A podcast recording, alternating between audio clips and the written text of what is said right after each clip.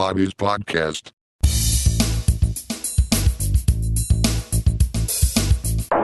Podcast is not writing. You do only talk. Talking about broadcasting point. You have blogger. You have podcaster. Listen. Jingle Podcast.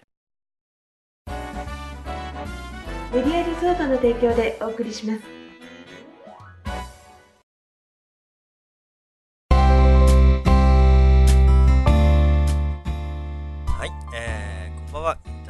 です。いかがお過ごしでしょうか？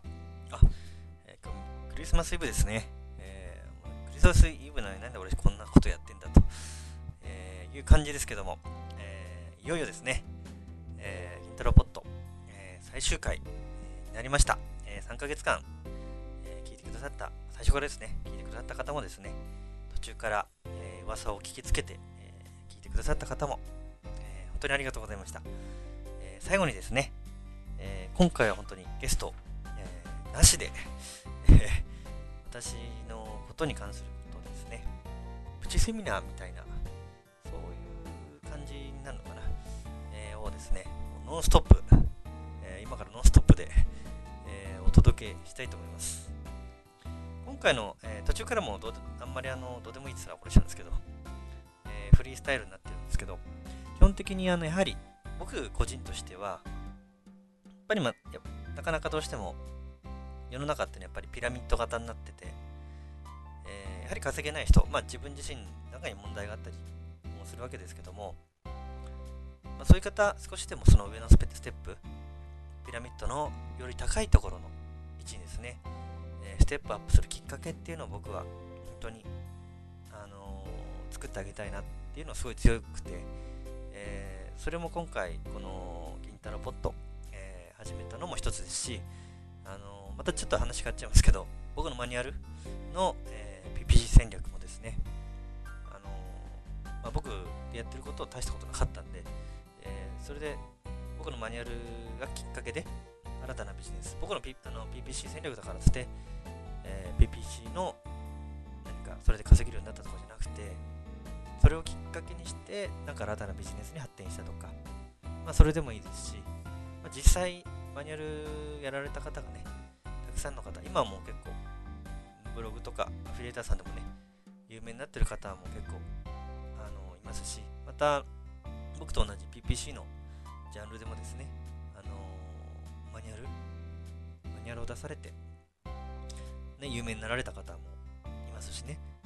えーまあ、ほとんどかな。結構今出てる PPC マニュアルほとんど僕の購入者さんですけどもそれも逆に言うとやっぱりその人にとってはそれが僕のマニュアルはまあ考えてるかどうかわかんないですけどきっかけの一つ僕にからしてみればきっかけの一つだったのは間違いなわけでそれは僕にとってすごく嬉しいことですよね。そういったきっかけ作りっていうのが僕すごく好きでそういうお役に立てるっていうことがですね本当に自分の存在、えーを証明するものでもあるんじゃないかなというふうに思ってるわけですけども。それでですね、あの今回最後ということで、えー僕が本当にまだ全く稼げなかった頃をちょっと振り返ってどういうことをしていったらいいかなと。皆さんにぜひねまだ本当に稼げてなくてあの本当に稼ぎたいんだと。っていうことであの特にあの僕が今回ちょっとお話しするのは、ブランディングについてですね。ブランディングアフリエイト。あの情報商材ですね。で僕のやってきたこと。今はねあのまあこの僕のこういう情報業情報商材とかの業界、えー知らない方はですねまあ全くもう誰なんだこいつはっていう感じだとは思うんですけども。逆にあのー業界を知ってる方はねおかげさまで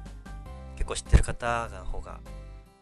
多多くなったかどうかわかんないですけどやはり、えセミナーじゃなくても普通の懇親会とかね行くとまあ名前を知ってらっしゃってる。もう本当知らない方の方がもう本当に数名もいないっていうんですかね、えそういう感じになったぐらいブランディングを、えーされてまして、えーまあそれはそれでありがたいんですけども。ではじゃあどうやってそうなってったかっていうこと、えーその辺をですね、あのお話しして、あのぜひですね、自分ちょっと自分自身ブランディングして、えー有名なね、今いるアフリエーターさんとか、まあそういう風な位置づけぐらいにはなりたいみたいな、そういう舞台に立ちたいよとか、そういう方結構いると思うんですよね。あのーブログのランキング見たりとかね、あと、まあ、普通にね、拝見すると、ああ、なんかこう上昇剤の振りやってんのかなとかっていう人結構いるんですけど、とそういう方はやっぱり自分自身ブランディングしていかないと、要するに信じてもらえないんですよね。なんだこいつ怪しいなーみたいな。っていう風なのは、まあ本当は一般的なんですよね。誰でもそうですよね。リアルでも知らない営業マンが普通にあの飛び込みで営業していっても怪しまれるだけじゃないですか。いきなり買ってくださいみたいな。それと同じだと思うんですよね。で、もうほんと最初から始め僕言いますんで、まず自分の名前付けですよね。前ちょっとあの、あれ、ハロンさんの時だっけかな。あの、お話ししたんですけど、もっと0円だった場合ですね。0円からまずブランディングし、自分をブランディングして、アフィリエイトしたいんだという場合、まず一番目にネーミング。僕が本当に今、金太郎って名前になってるわけですけども、まあ、ハンドルネームはね、これをつけるポイントっていうのが3つありまして、これ本当に僕が最初、つけるに、まあ、考えるに至って、3つあそのポイントがあって、1つはあの親しみがある。本当にね、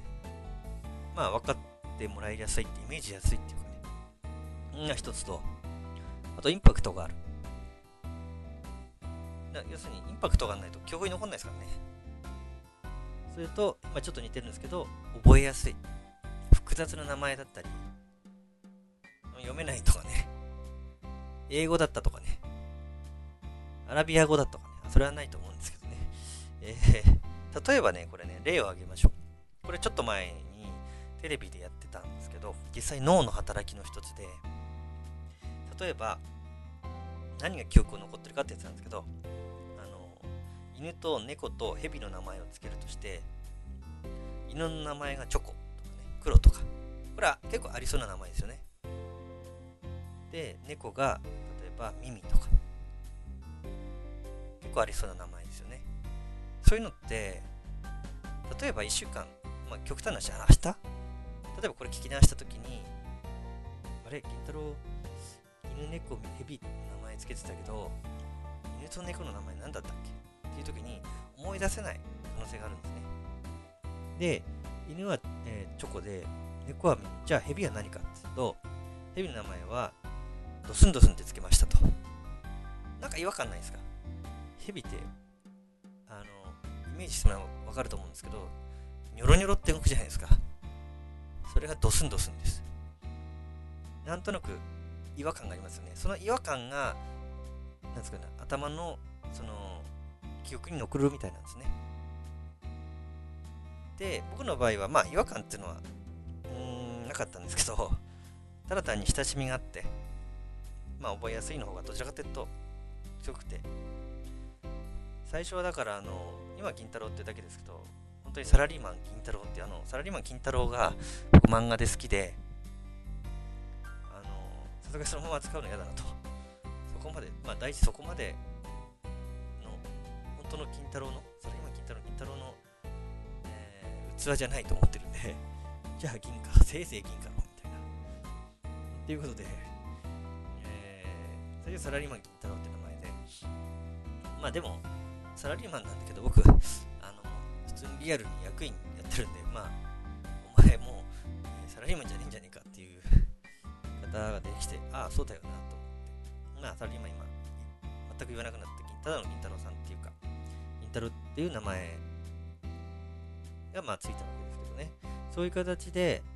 あの、親しみがあってインパクトがあって覚えやすい。この3つ。あの自分の名前もじってる方とか結構いらっしゃるんですけどまあそれでねインパクトがあればもちろんそれはそれで、えー覚えてもらえると思うんですけどやっぱり記憶に残る初めて会った人に自己紹介するときにやっぱりインパクトがある人の方が覚えてると思うんですよ。学校の例えばほら小学校の頃とか思い出してもらえばと思うんですけど新しいクラスになった時に自己紹介すると思うんですよ。その時に、えー名前言う時とかまあ趣味とかなんか一言言う時にもやっぱりインパクトがあるようなことを喋ってる人の方が最初やっぱり人気があるし記憶に残るこんな人がいたんだよってね、自分家帰って親に話したりとかね出来事を話す時にやっぱりそういう人の方がやっぱ覚えてると思うんですよね。なんか当たり前の普通な話してもあのやっぱり覚えてらんないし結局ブランディングってどういうことかっていうとみんなが例えばほら小学校赤白帽今はなんかいろんな色があったりするみたいですけど赤と白の帽子があったとしてみんなが赤色帽子の中で一人だけ白いあの白帽だったと。それで目立つわけですよね。オセロもそうですね。黒と白しかないから。白がいっぱいある中で黒いのがポコンってしてたらそれが一番目立ちますよね。そういうことだと思うんですよね。まあ、まず目立つってことはね、まあブランディングっていうのはちょっとまたちょっと違うかもしれないですけど。まず目立たなきゃいけないんで。これの第一歩ですよね。ブランディングしていく上での第一歩。はまあ目立つっていうか印象に残る。次にじゃあ何やったかってやっぱりお金なかったんですね僕も。いきなり稼いでるわけじゃないんで。じゃあやっぱり高いものやっ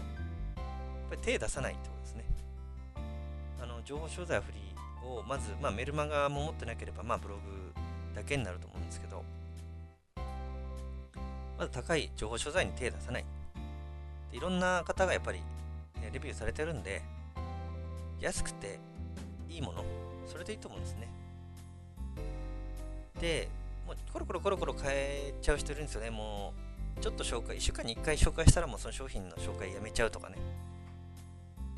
それはもう絶対やんない方がいいです。で僕にしてみたらそのほらどんどん流行とかって気にしちゃうと思うんですけどやっぱりいい商品っていうのはずっと残りますし自分もやっぱりそれだけあのマニュアルのことを理解して実践していけばぱり自信持って紹介できますし絶対にあの本当に有名なねブランディングされた誰でも結構聞いたことあるかなっていう人になれるまではやんない方がいいですね。で安くてもいいものをまず買っそれはまあしょうがない。買ってもらってとにかく自分で実績を出してもらうんですね。で実績を出すまあ最終的に出ない可能性もありますよね。それはいろんな理由があると思うんでまあ合わないのもあるしあの本当に稼げなかったということもあり得ると思うんですけどただしそれをやる上で、えー自分がその上昇剤の、えーアプリをしたいブログを作ったとしてその中で必ず実践機っていうのをつけてください。何日目みたいな。A, A 商品っていうのがあって A 商品実践機1日目とか。そういう1日目っていう2日目とかそういうのが積み重ねてってそれが結局その記録がですね財産になって。でそれが実績でできた時に、えーその読者の方ですね。あのブログに訪れた方がこういう稼げない時期はあったんだけどもあ稼げれるようになるんだ。とじゃあやってみっかみたいな。やっぱりそういう実績っていうのが大事になるんですね。その記録ですね、えーまあ、その稼げない下積みがあるその歴史があるからそれがそのままあのブログを見に来た方が、えーそれを読んであそうなんだということで、えーまあ、安いからねまた買いやすいしで買っていただくと。で特典っていうのもね最近皆さんつけてると思うんですけどそれの特典ですけどもね下手にあの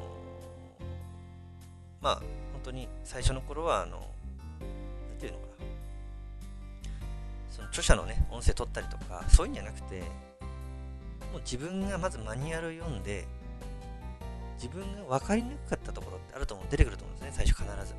どんなマニュアルでも多分あると思うんですよ。最初これ後からやっててあこういうことだったのかと理解するかもしれないんですけどあとはもしくはサポートがついててそこのサポートで相談したこととか。それって一つ一つやっぱりそれ経験なんでそれも財産になるわけですね。それをまとめたのを特典にするんですね。そうすれば自分から買ってくれた方はやはり同じようなやはり初心者だと思うんで、えー同じところでつまずくっていうことがあると思うんですね。だから特典としては私が実践してあの実際実践してたりその実践するにあたってマニュアル読んでて分かりにくかったところとか実践しにくかったところとかその辺を私が補足で、えー付け足したのを実践しやすしやすくするために、えーそれを特典にしましたと。か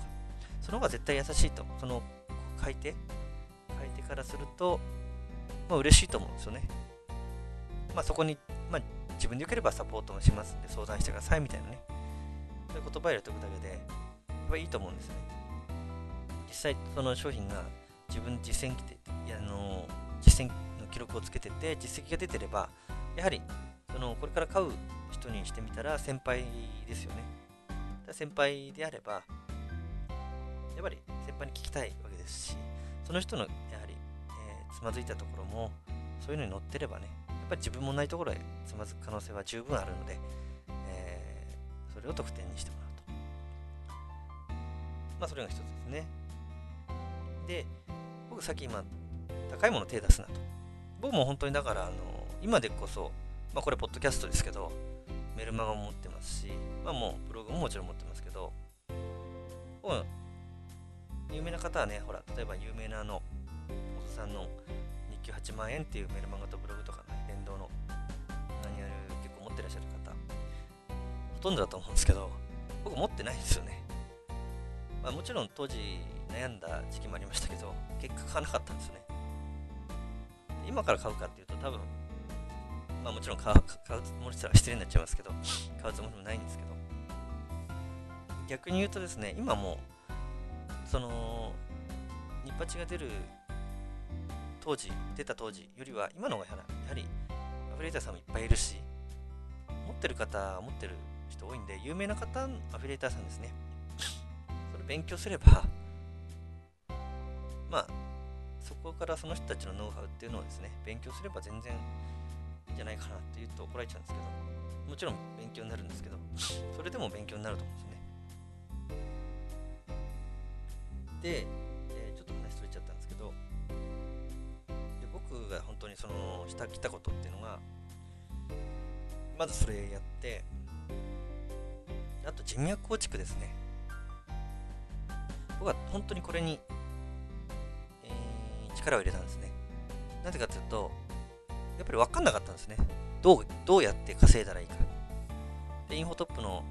売上ランキングなんか見るとえー、なんでどうやったらこんな何百万も稼いでんのよみたいな。先日ハロさんがねインフォトップだけで一時期1ヶ月700万とか言ってましたけど本当に僕が本当に稼げない時期っていうのは本当そういう時でな何それってどうどうやったらそんなになるの？みたいな。本当に毎日が、えー頭の中ハテナハテナハテナになってて。でそしたらその時に今はちょっと募集してないですけどあの岡田塾っていう塾があって、えーそれの最終募集の時だったんですね。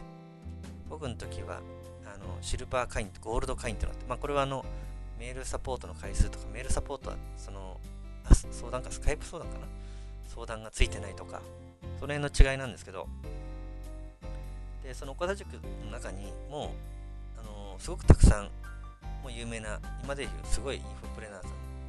大物のインフォプレナーさんもいたし今活躍してる方もいたしあのあじゃあもうとにかくすごく気になったんですよね。その人たちと仲良くなって教えてもらおうと。それが一番早いと。簡単に言っちゃうと。とりあえず仲良くなろうと。雲の上の存在なわけですよ。だから今でこそねまあ信じないですけど今でこそその岡田塾の岡田さん塾長の岡田さんとはね1ヶ月に1回あの寿司食べに行ってますけど、えー100円寿司ですけどね。で帰りに、えー岡田さんちでサッカーとかやらせていただいたりしてますけど当時では本当考えられなかったことですよね。すごい、えー雲の上の存在だったわけですよ。本当に稼げなかったですからね。で必死にやったわけですけども。でそういう形で、あの人脈構築をとにかくしたんですね。で、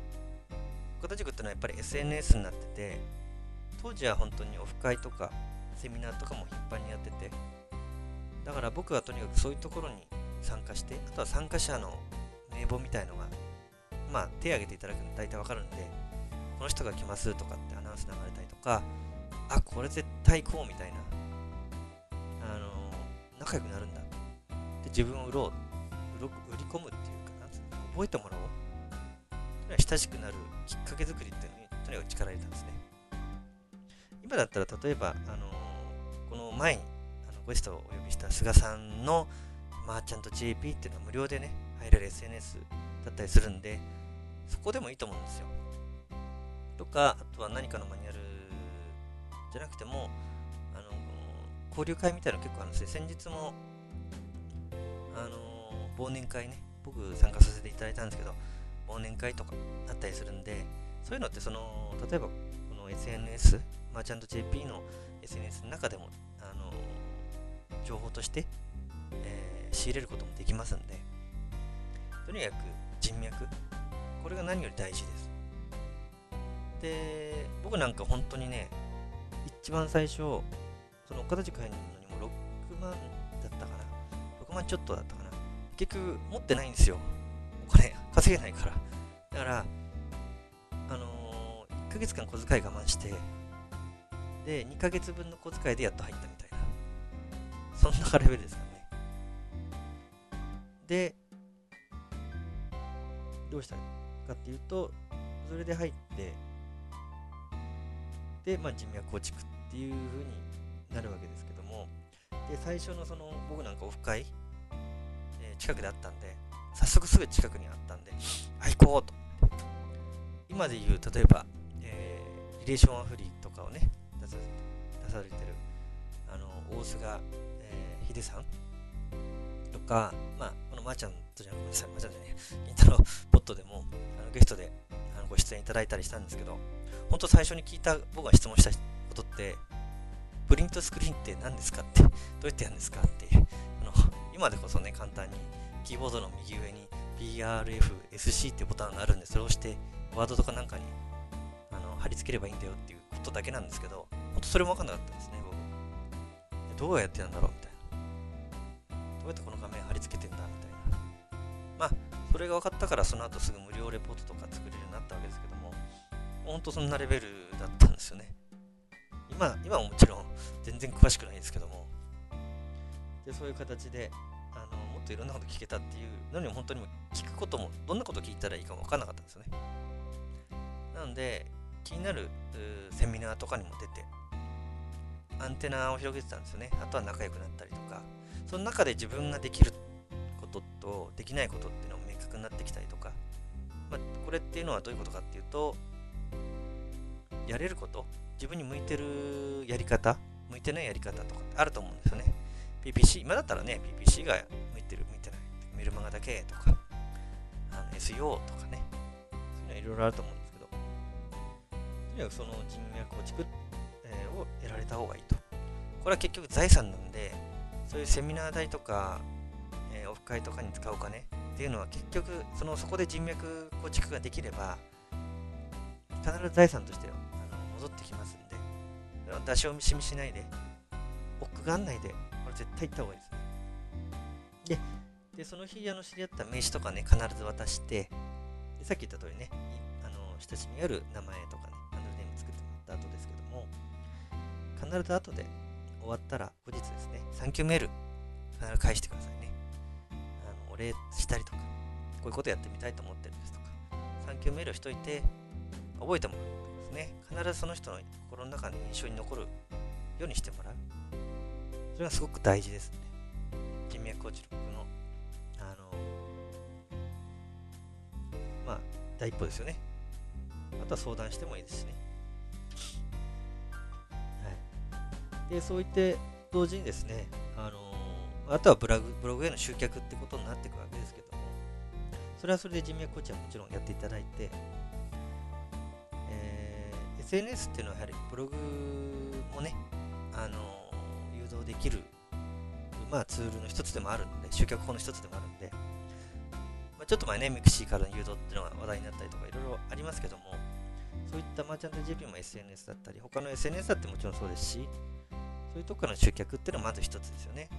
結局アクセスを呼び込まないと、あのお客さんっていうか、あの読者増えないですからね。まあ、ブランディングももちろんされないわけですね。自分を分かってもらわないから、多くの人に知ってもらわなきゃいけないわけですから。で、どうしたらいいかっていうと、まあ、まず SNS が一つと。で、最近では、あの、メールマガでもね、ちょっとご紹介しましたけど、えー、太田さんがね、あの、集客ツール作ったの、ツイッターですね、最近ちょっと話題が出てきてる。ツイッターもね、これ結構ビジネスチャンス眠ってるんでね、えー、めっちゃ早く稼げるものを構築して、稼げるノウハウを作ったら面白いかなと思いますよね。これあえて僕入んないんですけど、そういう新興市場に参入してヒットさせたりするとね、一気にブランディングになるんでね、結構これ狙い目だと思うんですけど。で、あとはですね、もう一個、その、上昇剤と全く関係ない、本当の自分の日記のブログ、これ一個持ってた方がいいと思うんですよ。まあ、些細なことでもいいと思うんですね。その方が怪しまれないですよね、普通の日記だったら。まあ、アメブロとか、そういうあのアクセス呼びやすいブログ、えー、やってもらって、でそこのサイトバナーとかに、こんなブログもやってますっていう、インターネットで稼げる、ブログやってますみたいなバナーとかね、自分で作ってやってみてもいいと思うんですよね。そんな感じのノリでいいと思うんで、やってみるといいと思います。で、次にあの、メルマガという風になるわけですけど、前もね、あの、青野さんの回だとおっしゃってましたけど、書く内容って結構悩むんですよね。ただその分かんないことを書いたりとか、その調べたことをメルマガに何かを調べた時のメルマガ、で特に読者が集まらない時っていうのは、いきなり売れ売れの内容にならないようにね、もうほんと好きなこと書けばいいと思うんですね。自分が思ったこと、それでいいと思います。で売れ売れには絶対しないように、それだけは注意してください。で、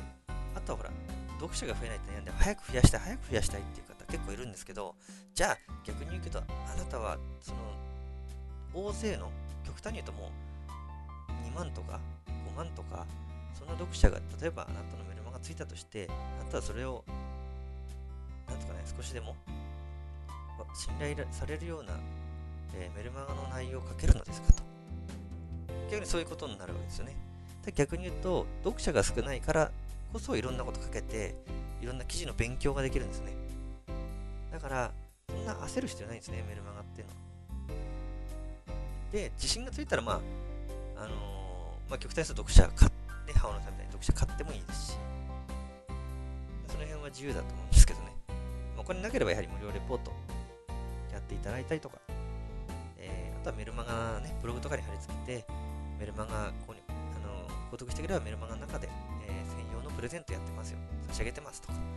そんなんでもいいと思いますよね。まあ、それも一つの集客の方法になってくると思うので、そこからまたメルマガから、ま、またブログに戻したりとかね。その辺は、まあ、どっちでもいいと思う。どっちを主体に置くか、メルマガを重要にするのか、ブログを重要にするかの比重の重さ、えー、それはまあ自分で決めていただいていいんじゃないかなと思いますが、とにかく最初からですね、いきなりいっぱい増やして、いきなり売ろうとか、そういうのはやらない方がいいと。まず自分のメルマガの、ね、スキルを磨く、それからというふうに思った方がいいと思います。まあ、とにかくもう焦んないことですね。はい。ここら辺の今お話していることっていうのはもう王道なんで、ずっと続け、まあ本当に上昇剤アフリエイトしてる以上は続けていくことだと思うんでね、これも気長にやってもらうという形になりますね。で安い、ちょっと話に戻っちゃうんですけど、安い上昇剤に関しても、例えば3ヶ月、長くて半年とか、そういう単位でやっていただいて、で、ダメだったら、まあ、次のマニュアル、また安いマニュアルでいいものを探して、っていう繰り返しですね、やっていただくと。で、今、この、ここまでお話しただけで、えー、多分30万ぐらいいけます。まあ、1年頑張ってみてください。これで30万いけると思いますねで、あとその、えー、もっと売り上げを伸ばすのには、やはり他人の人のブログとかメルマガっていうのはやっぱり分析する必要なんですね。それに載せられて情報商材買っちゃダメなんですよ。まずその人の展開の仕方、どのようにやってるかですね。ブログだったら、ブログの構成、レイアウト、例えば商品、まあ、上昇剤を紹介してる人どんな特典つけてるかとか、その内容ですね。で、メルマガに関しては、まあ、お話の進め方とか、メルマガのもちろん構成も一つあるし、1週間でどのぐらい発行してるのかとか、一つの話題を何回にわたって、えー進めてるのか。まあ、何回もわたってね、一つの商品ずっと紹介したりもしてますもんね。その辺もそうですね。まあ、大体この辺も、とにかく分析っていうのはすごく重要。特にあの有名な方の話の進め方なんか、まあ、本当のセールスレター型になったりしてるし、えーすごく勉強になるんで、自分からリストに入り込んでね、あえてリストに入り込んで読者になってみるとか、そういうのも十分ありだと思いますね。で、ここまでですね、とにかくやってみてください。ちょっと時間がね、来ちゃったんで、こんな感じになっちゃいますけど。で、最後に、僕がいつも言ってるのはリスク分散のことなんですけど、リスク分散の仕方なんですけど、それはどういうかってやるかと、まず自分がサラリーマンだと、まあサラリーマンが一つ収入源ですよね。それがまあ一つと。で、もう一つ何かその、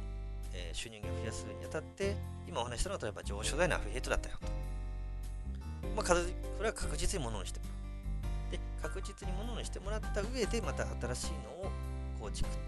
中途半端にバラバラバラバラって、例えば3種類の処方を同時進行したりとかっていうのは絶対やんないで、一つずつ確実にあのものにして、収入源の柱にしていく。一つずつ確実に立てていく。その柱を立てていくと。そういう風にしてって、どんどん増やしていって、最終的に10箇所になったよ。キャッシュポイント10個ぐらいあるよ。だから2つぐらい、例えば極端なサラリーマンクビになっちゃっても全然、あと9個ぐらい柱あるから全然問題ないやとか、そういったリスク分散、これが本当の理想ですよね。僕もだからそういう風にして、なんとか考えてるわけですけども、とにかくリスク分散を細かく砕いていって、PC でも一つの ASP じゃなくて、物販系 ASP、物販系 ASP でも電脳とか、リンなんだっけリンクシェアとかね、いろいろあると思うんですけど、そういう感じで、えーろんなリスク分散もできますよね。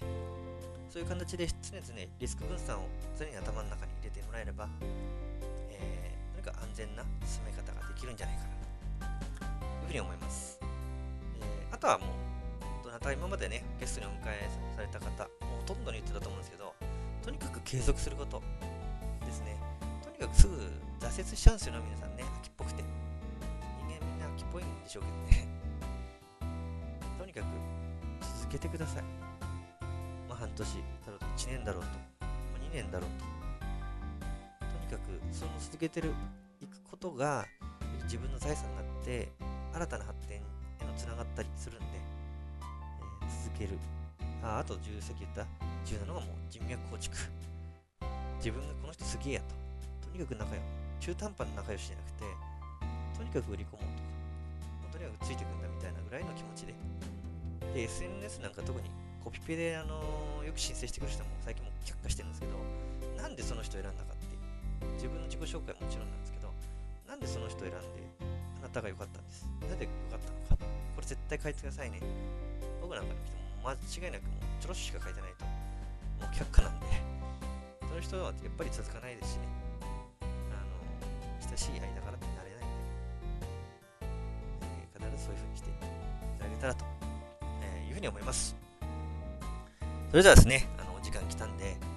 えいよいよ、えー、ギタロボット、えーこれで終わりになります。また来年以降ですね、まあ、どうなるか。今のとこちょっと、えー、なんだっけ、アンケート少ないんで、39件かな。少ないんで、100件には全然満たないんで、まあ、これはじゃあもうやんなくていいのかというふうにちょっと思ったりもしてるわけですけども、まあ、機会があったら、もちろん、えー考えていきたいと思います、また違った展開の提供の仕方っていうのもね、これでいいっていうのは絶対ないんで、あの違った、えー分野のやり方、構成の仕方、話の進め方、えーも考えながら、えーやってみたいと思ってます。えーそれではですね、えー3ヶ月間、えー本当にありがとうございました。またですね、これあのー12月末までは一応、全部公開してきますが、一回全部、えー末で締めるかもしれないんで、そのうち消えると思うんで、た、お用やってまた、えー公開できたら、公開していけたらいいかなというふうにも考えてますので、えーその時は、ぜひですね、あのゲストをお迎えした方、すごくいい話されてましたので、全員ですね、聞いていただけたらと思います。それではどうも、えー3ヶ月間、ありがとうございました。また会いましょう。さようなら。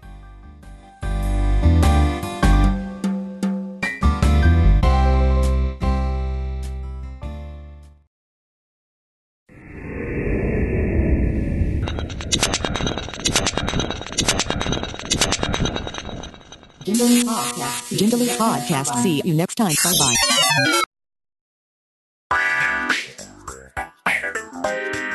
メディアリゾートの提供でお送りしました。